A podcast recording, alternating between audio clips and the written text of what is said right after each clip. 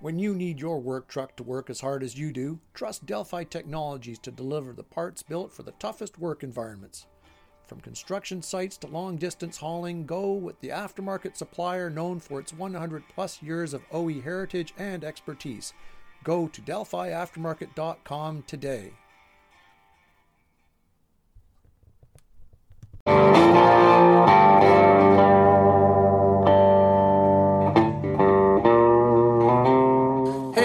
Everyone, uh, welcome to the podcast. I'm your host, Andrew Ross. Uh, with me today, as part of a special kind of AAPEX looking forward, uh, uh is uh, Ben Johnson, the Director of Product Management at Mitchell One.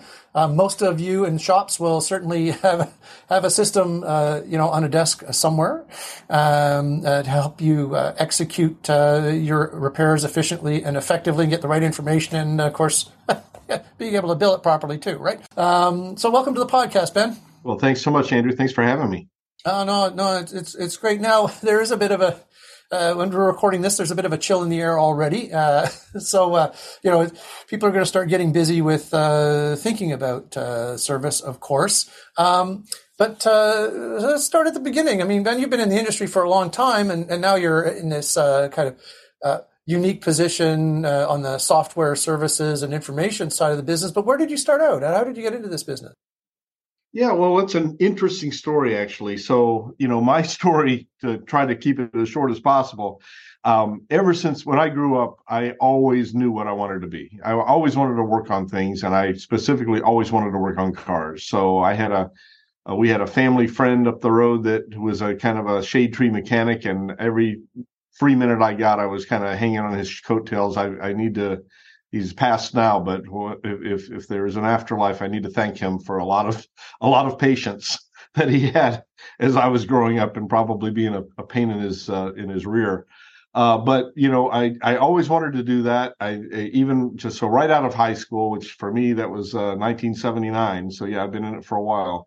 Uh, I went to work for a car dealership, and uh, while I was going to a technical school, uh, kind of as an apprenticeship program, worked for that dealership for a number of years. And it was, if you recall those years, that was when the cars were really just starting to introduce this concept of having computer controlled carburation and then kind of eking into fuel injection and you know ABS and the things we're dealing with today were not even a, a, dream at that time. And those cars had a lot of problems, if you remember. You know, just the growing pains of adding computer technology to a vehicle that's in a lot of varied driving conditions and things, as uh, as you know well. Sure. Um, so Two I found myself yeah, carburetor, right? So exactly. I found myself very good at diagnosing. I had a, a I was kind of a, a, good at understanding electricity and flow and things like that, and I and I was pretty good at diagnosing these weird problems, which worked out great because most of the technicians at that dealership didn't know anything about that, so they fed it all to me.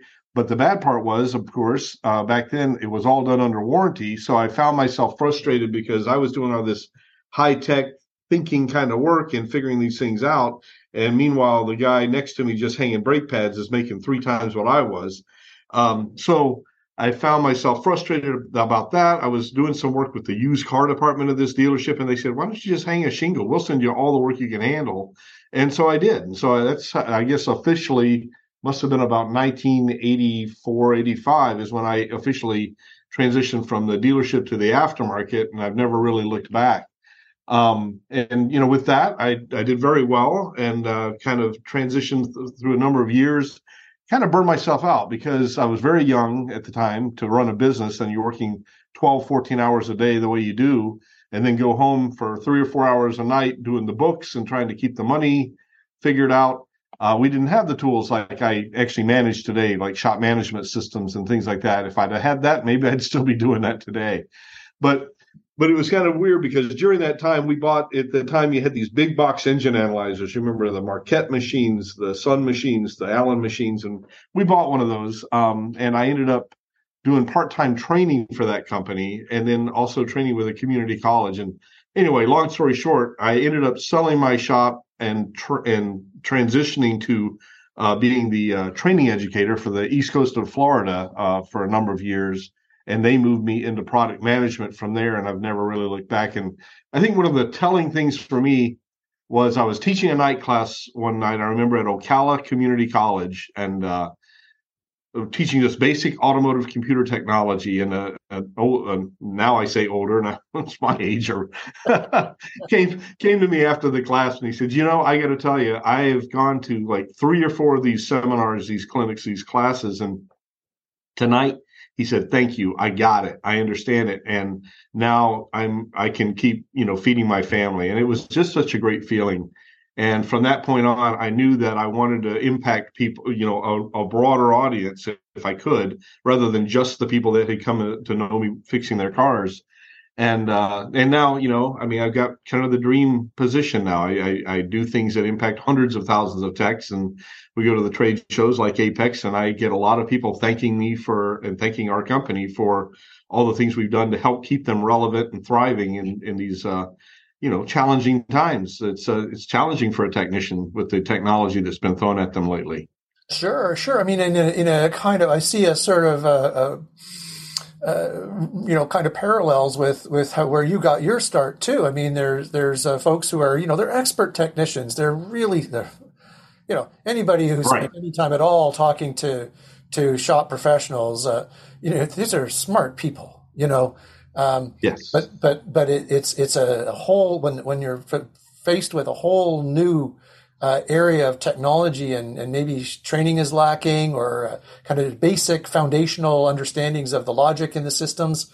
I mean, any the best of us would struggle, you know, and and uh, you know, you raised an interesting point that the motivation, at least part of it, uh, comes from kind of that that recognition of being able to to improve people's lives, right? I mean, through their business, right. their lives through their business. But but you know, a, yeah. a technician who's frustrated, you know, with his head, uh, you know, stuck in, a, in an engine bay trying to figure something out, he's not a happy person, right?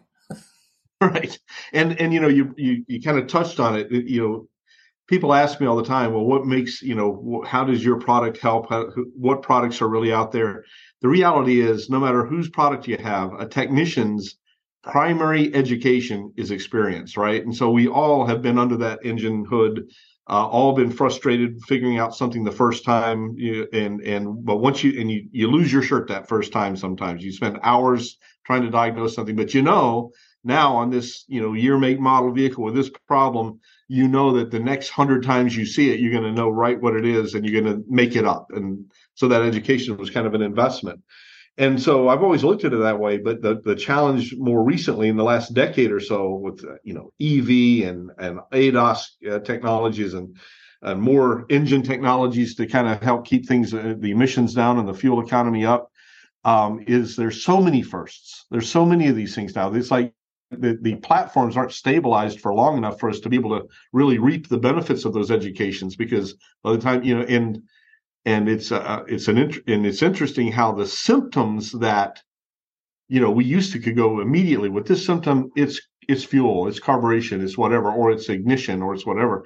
Now it's very they're very masked. You know a, a completely a system that you would have never thought could cause a symptom um, can sometimes throw you right into a into a, a challenge Sure. I mean, back in the back in you know the, back in the day, I, I kind of not really my favorite phrase, but back in the day, you know, it was uh, fuel, spark, air. One of those things was the issue, you know, and and oh. so you know if, if if it wasn't running, you'd be like, oh, you know, literally stick your hand over the carb and see if you could suck some fuel in and see if it would start to at least try to kick. If it didn't do that, you'd pull a plug or two and say, is there spark? You don't turn the engine over. Do I have spark? And if you don't have either of those things, well, I mean, obviously you have air, but then, you know, one of those things, you know, is fuel or spark. And, and it was a pretty simple, pretty simple process, right? And now it's like, well, well, you know, as you say, everything's masked. The computers want to keep the vehicle running and, and, uh, you know, within some kinds of limits or limp homes and, uh, all right. kinds of stuff. I mean, my, my, uh, sort of social media, professional social media feed is filled with, uh, you know, videos uh, with technicians with real head scratchers. Yeah, I know it's it's funny because when I first started out, of course, you you you prided yourself by you know you picked up the car in the service bay and you looked at the ticket and you or you talked to the customer and by the time you got from the service bay into your bay you already had a pretty good idea of what you were looking for you you you'd gun it on the way or you do you say okay yeah this is carburation or whatever and then as you say you kind of just do some verification steps an interesting story not to get off the subject but just this last weekend i uh, bought a car a used car for my for one of my kids so it's a it's a 2002 Toyota Camry. You know, I figure it's a pretty safe bet. Um, I'm driving this car home from the place that I bought it, and it's driving great. It's got a little four cylinder, and uh, but I had to kick it to get into traffic, and I, I jumped on it, and it just fell on its face, and I thought, oh God, here we go. And I, immediately that old technician kicked in. I'm like, it feels like fuel starvation. It feels like, oh, man, I'm wondering if a fuel pump or a fuel filter, something, you know. I get home and I hook up the uh, the, the scan tool because the check engine lights come on in the meantime. Of course, I've got a lean code, which is exactly what I expected, and I came back and and uh, started thinking about what it might be. But I went into my own product, into ProDemand, the Mitchell One product, and looked into the SureTrack, which which relies on this database of history, and it said for this car for that problem, it's going to be the mass airflow sensor. And I thought, there's no way. There's no way that's that's not doing that. And it said either clean it or replace it. So I hooked up the scan tool again, looking at I'm charting the mass airflow while we're driving. I got my son driving the car, and I'm I it was not obvious to me. But I thought, well, you know what? I'm gonna pull that sensor. I'm gonna I got bought some cleaner spray and cleaned it out.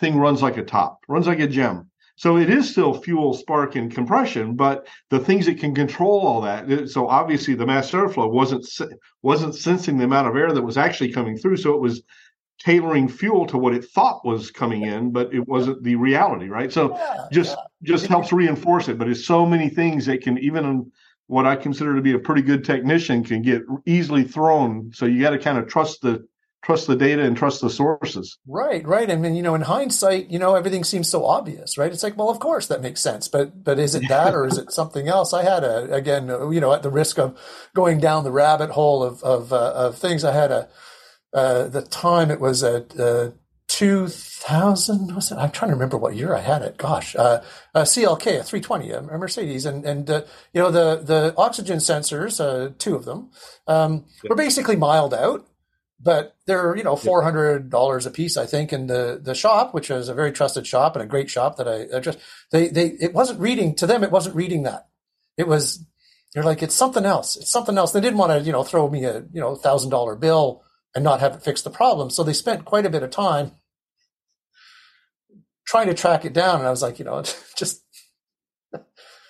yeah, just, just replace the oxygen sensors. And you know what? With inside of a half a kilometer all the misfires cleared up. It reset everything. It was fine.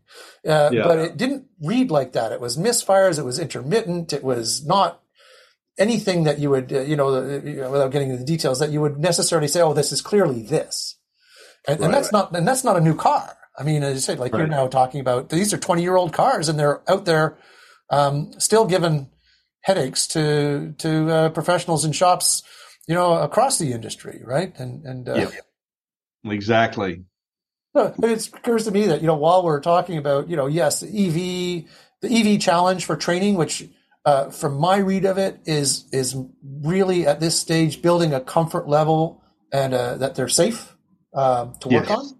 Uh, I talk to technicians and apprentices, and they're like, uh, "There's a they just there's yeah, well, I mean, not familiar enough yet, right? They're, they're, you know, it's yeah. uh, it's it's a technology that can actually kill you if you're not careful. And you know, they do. I think, uh, like anything else, the reality is always um, much less dire than the than what we let our heads get ourselves into. The EVs, I, I've done a fair amount of looking at them now, and you know, it, it's it's common sense mostly. Um, but yeah, the technicians are uh, are a little bit weirded out by it, and and what what I think about when I think about EV is not so much the powertrain. Everybody talks about how simple it is and it's not going to break often and things like that.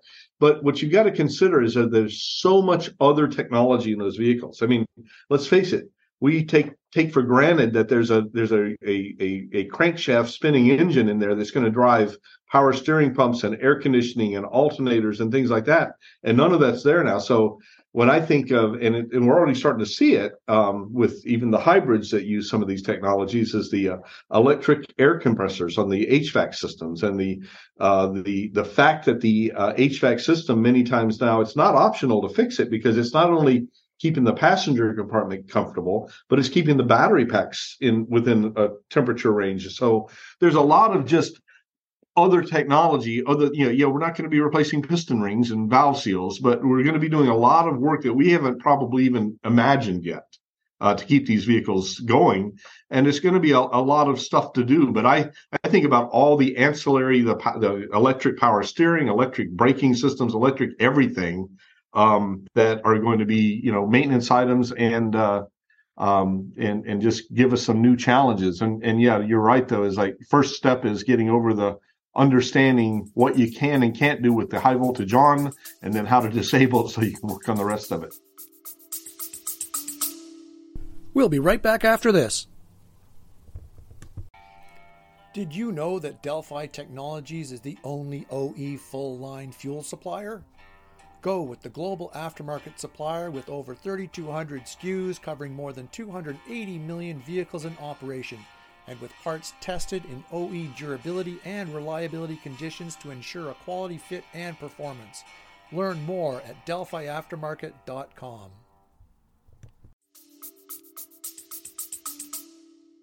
Right, right. Yeah, I mean, everybody wants everybody safe, and there's certainly there's plenty of courses. I mean, we have some uh, number of free courses available up here for depending on where you are. You could just uh, get your orientation and, and understand, you know, where it's at, and, and you know, and I'm sure there are a lot of uh, you know online resources too. Uh, behooves uh, any professional to spend a few minutes or a day or a few hours, whatever it takes to to uh, you know just make yourself comfortable.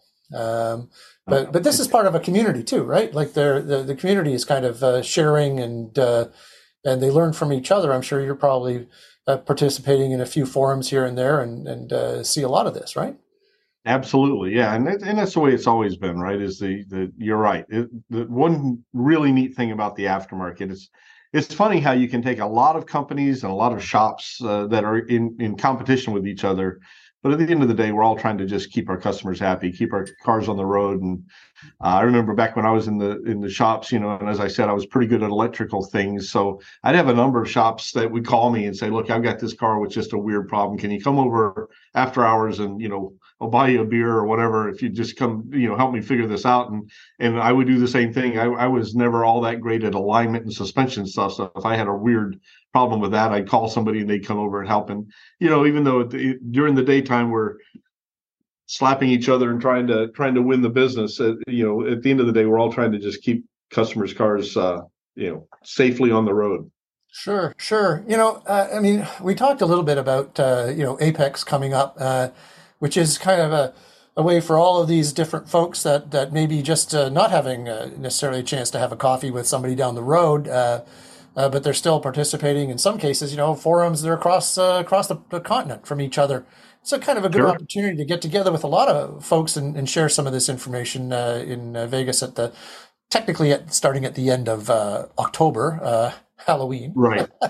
yeah, you know, but uh, it's, it's yeah, I mean, here before you know it. Is that is that one of the areas that you find uh, interesting uh, in, in, from AAPEX? Yes, I mean, I would always I, have always found AAPEX to be like the you know if I if I miss anything else, I don't miss AAPEX. I mean, it's like that's for anybody in the business in the industry whether i mean from a shop owner up to you know anybody in a company even it's it's the place it's the it's the one place in of the year that you can see pretty much everything that's going on in the industry you anybody that is in the industry that's you know that someone is there. Um, i like to start with the uh, opening reception. I mean that's a place you you can literally you could be a technician in a shop shaking hands with the ceo of one of the companies that's providing parts to you or that's providing services uh, or a you know a, a product guy like myself or, or whoever. And trust me they'll be happy to shake your hand and talk about your business in the industry. And uh, and you, you just never know who you might meet. Um, you know, it's a it's a funny story, but 12 years ago at an AAPEX is when I unofficially had my job interview for the job I have now. I, I met the guy that would be become my boss, and we forged a relationship right there, and it's uh, it's it's been a great relationship ever since. Yeah, I mean it's a it's a telling that you know even in this virtual. I mean we're doing this uh, interview uh, you know over Zoom, but uh, there's sometimes somehow something not quite the same. You know, uh, uh, replacing no replacement, no substitute for right. you know, kind of face to face. You know, and, and the kind of way to get the whole community together having an expensive bad hot dog across the table from somebody that's uh, that uh, that uh, is somebody that you respect and want to want to learn more from. It's it's a great place to learn, and like I say, you get to meet the people, you get to see the companies, you get to see the technologies. You know, anybody there, you know, you're happy to stop by the uh, the Mitchell One booth, or there's thousands or you know hundreds of other booths out there that uh, you know people are just happy to share what they've been up to, you know, why they think they're a little better than the next guy, um, but and you know, not everybody's a fit for everyone, but this is the place that you can kind of look to see the approaches that people have and the philosophies that they have, and f- see which ones better align with where you want to be and who you want to link up with, right? Sure, sure. I mean, you mentioned, uh, you know, when you had the interview for the job you had now, you're a much, uh, um, apologies, much younger guy. I was a much younger guy. Uh, and so, for the much younger folks out there, um, I mean, it sounds like that kind of advice writes itself, right? Like get your get yourself out down there if you can and and uh, meet people, right?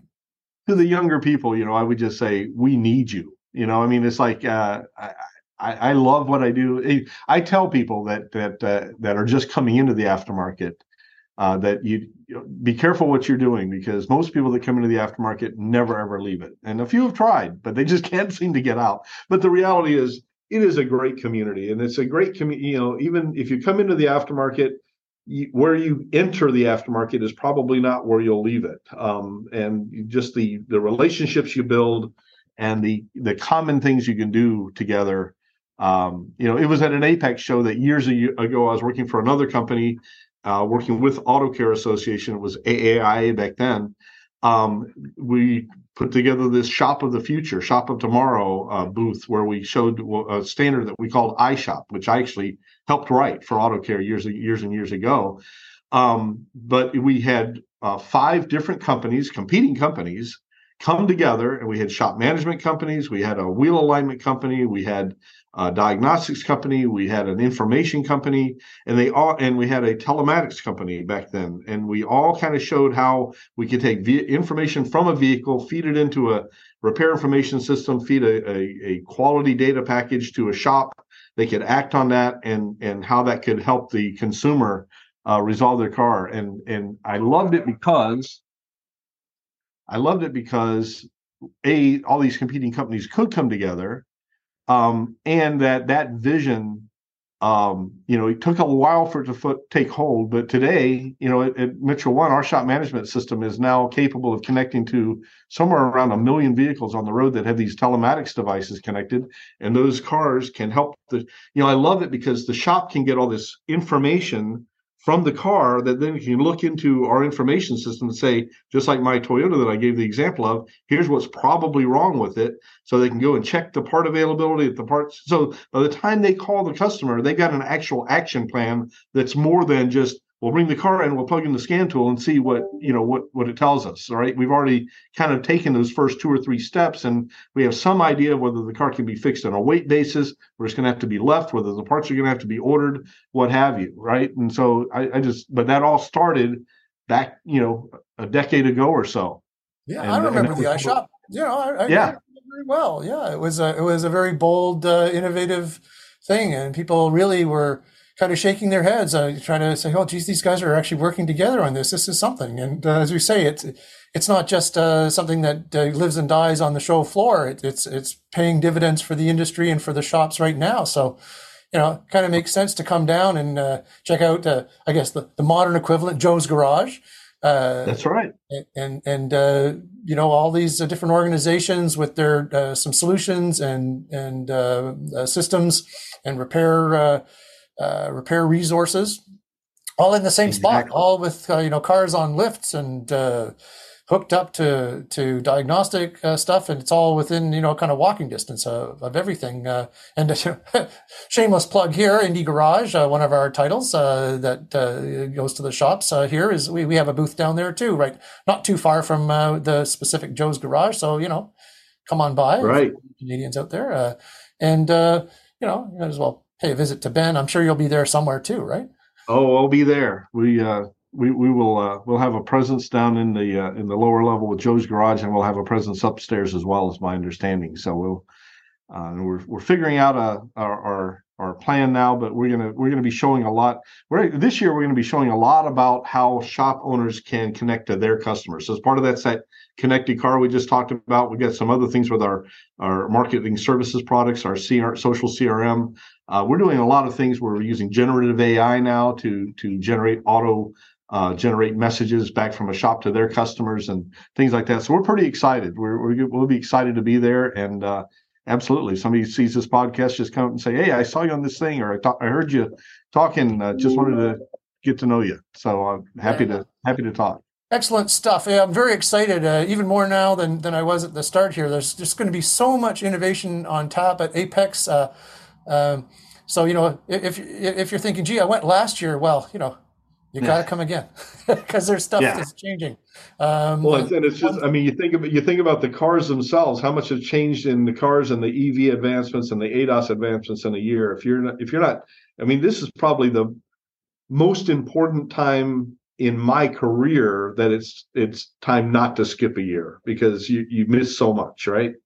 Yeah, yeah. yeah. On that note, uh, uh, you know, uh, uh hope to see uh, everybody uh, down at down at AAPEX in in uh, very starting you know very end of uh, October and into the first week of of uh, November in Las Vegas, uh, and uh, you know you're you won't be disappointed. You won't be disappointed. Thank you very much, Ben, for joining me today on the podcast.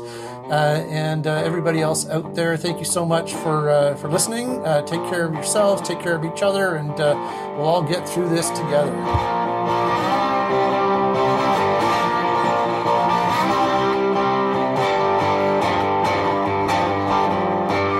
Listening to the Great Canadian Aftermarket Podcast, brought to you by the publishers of Indie Garage and Jobber Nation. Connect with us online at indiegarage.ca and jobbernation.ca, a brand of chat integrated media. Pothole damage to a vehicle's chassis is always a concern, no matter the size or time of year. If the worst does happen, you can count on Delphi Technologies steering and suspension parts to get your customers back on the road again. Learn more at delphiaftermarket.com.